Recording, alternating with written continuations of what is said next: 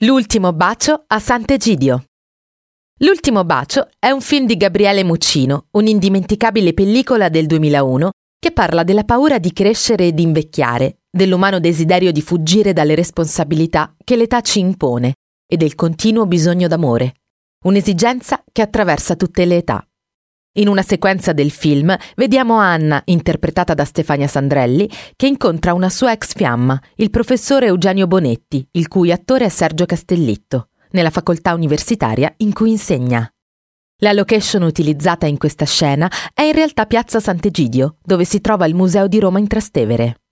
In questo luogo il regista racconta il rimpianto di ciò che non è stato e poteva essere, lei sta per diventare nonna, lui, dopo averla tanto attesa, aspetta ora un bambino da un'altra donna. Un amore il loro che non trova i binari giusti per viaggiare insieme.